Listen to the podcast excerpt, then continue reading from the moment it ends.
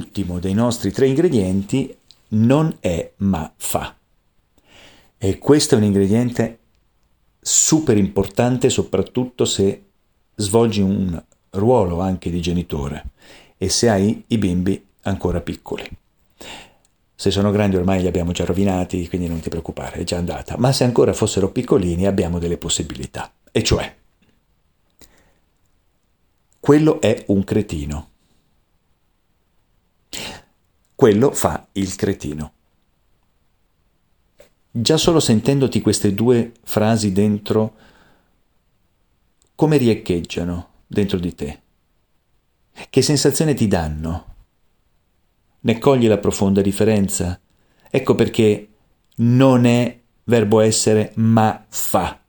Perché quando io dico quello è un cretino, io ho usato il verbo essere, quindi quello è blindato, come dicevamo, non può cambiare. Questo è un tavolo, non diventa un elicottero, non decolla, è un tavolo. Quindi quando io metto il verbo essere sulle persone, io le sto blindando. E questo ci hanno insegnato a fare purtroppo e lo facciamo in modo completamente inconsapevole. E come sei noioso, gli diciamo al bimbo piccolo che in quel momento manifesta un comportamento da noioso, non è noioso, sta facendo il noioso.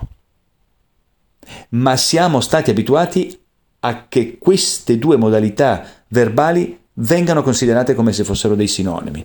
Tra dire è un cretino o fa il cretino, che differenza c'è? E eh no, cavolo, è abissale. Perché, lo stai piano piano comprendendo sempre di più anche tu, qualora io dicessi quello è un cretino, abbiamo già detto che non può cambiare, quindi il mio modo di approcciare verso quella persona sarà coerente col tipo di pensiero che ho proiettato, tanto quello non cambia. Ma qualora mi dicessi quello fa il cretino, vorrebbe dire che il comportamento agito dall'altro di sicuro non mi piace, ma se io mi dicessi quello fa il cretino, allora vorrebbe dire che c'è la possibilità che quello cambi comportamento, perché sta facendo il cretino, ma potrebbe fare un altro comportamento? Sì.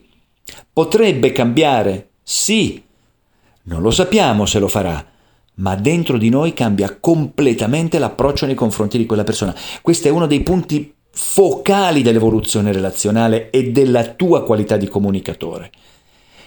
Se ricordate la finale di Rocky 4 è perché se io posso cambiare, anche tu puoi cambiare, allora tutto il mondo può cambiare. Adesso lascia stare un po' questa fenomenologia che può rischiare di apparire quasi banale, ma in realtà nella profondità al di là del film, ma il messaggio è guarda che se tu vivi nel mondo e cominci a dire quello fa, dai la possibilità a quella persona di cambiare e come tu ti dici che quello può cambiare, allora anche tu, facendo parte della specie umana, anche tu puoi cambiare. E questo è un grande salto evolutivo per l'evoluzione di se stessi. Le persone possono cambiare comportamenti.